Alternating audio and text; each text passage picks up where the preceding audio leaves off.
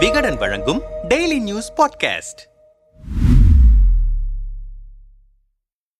திமுகவில் இருந்து விலகுவதாக அக்கட்சியின் துணை பொதுச் செயலாளர் சுப்புலட்சுமி ஜெகதீசன் அறிக்கை வெளியிட்டுள்ளார். சுப்புலட்சுமி ஜெகதீசன் தலைமைக்கு ராஜினாமா கடிதம் கொடுத்ததாக பேசப்பட்டு வந்த நிலையில் அதனை உண்மை என நிரூபிக்கும் வகையில் அவர் அறிக்கையை வெளியிட்டிருக்கிறார். சுப்புலட்சுமி ஜெகதீசனின் விலகல் அறிக்கை. பின்னணி என்ன? திமுக நிகழ்ச்சிகளில் தலைவருக்கு நிகராக மேடையில் அமரும் பதவியான துணை பொதுச் செயலாளர் பதவியில் ஐ. பெரியசாமி ஆ. ராசா பொன்முடி சுப்புலட்சுமி ஜெகதீசன் அந்தியூர் செல்வராஜ் ஆகியோர் இருந்து வருகிறார்கள். முக்கிய பதவியில் இருந்தும் தற்போது பதவியை ராஜினாமா செய்தது ஏன்? இது குறித்து அறிவாலய நிர்வாகிகள் மத்தியில் விசாரித்தோம். சமூக ரீதியாக அவர் சார்ந்த சமூகம் ஒட்டுமொத்தமாக அதிமுக பக்கம் நிற்பதால் அச்சமூக நிர்வாகிகளுக்கு திமுகவில் அந்த அளவு முக்கியத்துவம் கொடுக்கப்படுவதில்லை. அரிதாக சுப்புலட்சுமி ஜெகதீசனுக்கு துணை பொதுச் செயலாளர் பதவி கொடுக்கப்பட்டதோடு இரண்டாயிரத்தி இருபத்தி ஒன்னு சட்டமன்ற தேர்தலில் மொடக்குறிச்சி தொகுதியில் சீட்டம் கொடுத்தது கட்சி தலைமை. இரண்டாயிரத்தி இருபத்தி ஒன்னு சட்டமன்ற தேர்தலில் சுப்புலட்சுமி சுத்தமாக தேர்தல் வேலையை பார்க்கவில்லை வரவில்லை என கூறப்படுகிறது.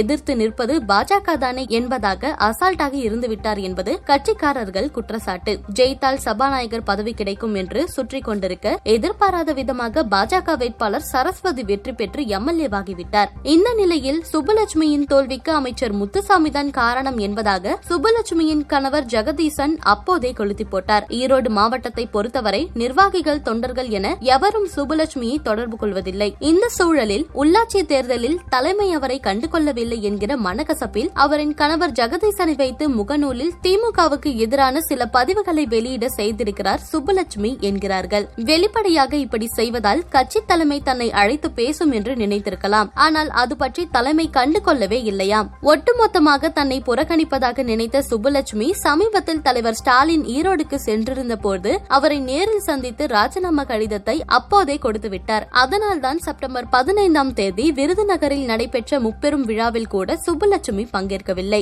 மேடையில் அமரும் பொறுப்பை கொண்ட ஒரே பெண் சுப்புலட்சுமி தான் என்பதால் முப்பெரும் விழாவில் ஒரு பெண் கூட இல்லாமல் முழுக்க ஆண்களே மேடையை ஆக்கிரமித்து இருந்தனர் என்றனர். சுப்புலட்சுமி ஜெகதீசன் தரப்பில் பேசியபோது கட்சி பொறுப்பு முக்கியமானதாக இருந்த போதிலும் கட்சியினர் எவரும் சுப்புலட்சுமியை மதிப்பதில்லை. சட்டமன்ற தேர்தலில் வெறும் இருநூத்தி எண்பத்தி ஒரு வாக்குகள் வித்தியாசத்தில்தான் பாஜக வேட்பாளர் சரஸ்வதியிடம் விழுந்தார் சுப்புலட்சுமி. ஒருவேளை வெற்றி பெற்று எம்எல்ஏ ஆகிவிட்டால் சுப்புலட்சுமி லட்சுமி அமைச்சராகி விடுவார் என்று தற்போதைய அமைச்சர் ஒருவர் அச்சம் கொண்டிருந்தார். அதன் காரணமாகத்தான் கட்சி நிர்வாகிகளை சுப்புலட்சுமிக்காக தேர்தல் பணிகளை செய்ய விடவில்லை. அவர் திமுகவினரின் ஒத்துழைப்பின்றியே வெற்றியின் அருகில் சென்றுவிட்டார் ஒருவேளை நிர்வாகிகள் இறங்கி வேலை பார்த்திருந்தால் கண்டிப்பாக ஜெயித்திருப்பார். தேர்தலில் தோற்ற ஆதங்கம் சுப்புலட்சுமிக்கும் அவரின் கணவர் ஜெகதீசனுக்கும் இருக்கிறது. இந்த சூழ்நிலையில் சமீபத்தில் நடந்து முடிந்த ஒன்றிய செயலாளர் தேர்தலில் ஈரோடு மாவட்டத்தில் உள்ள இரண்டு ஒன்றிய செயலாளர்களை மாற்ற வேண்டும் என்று சுப்புலட்சுமி கோரி கோரிக்கை விடுத்தார். தனது தேர்தல் தோல்விக்கு காரணமான அந்த இருவருக்கு பதில் வேறு நபர்களை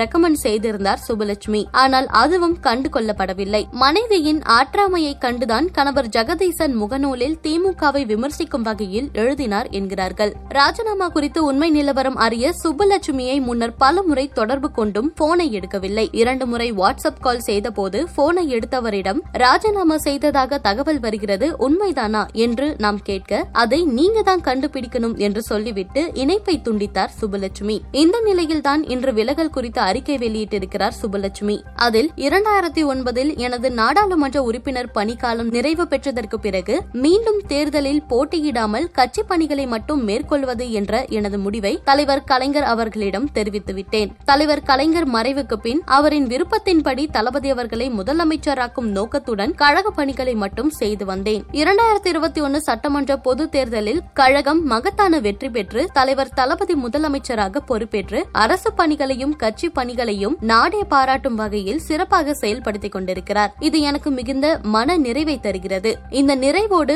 அரசியலிலிருந்து ஓய்வு பெற வேண்டும் என்ற எனது நீண்ட நாள் விருப்பத்தின் அடிப்படையில் ஆகஸ்ட் மாதம் இருபத்தி ஒன்பதாம் தேதியன்று பதவியிலிருந்து கட்சியிலிருந்து விலகுவதாக எனது விலகல் கடிதத்தை தலைவர் தளபதி அவர்களுக்கு அனுப்பிவிட்டேன் என குறிப்பிட்டிருக்கிறார்.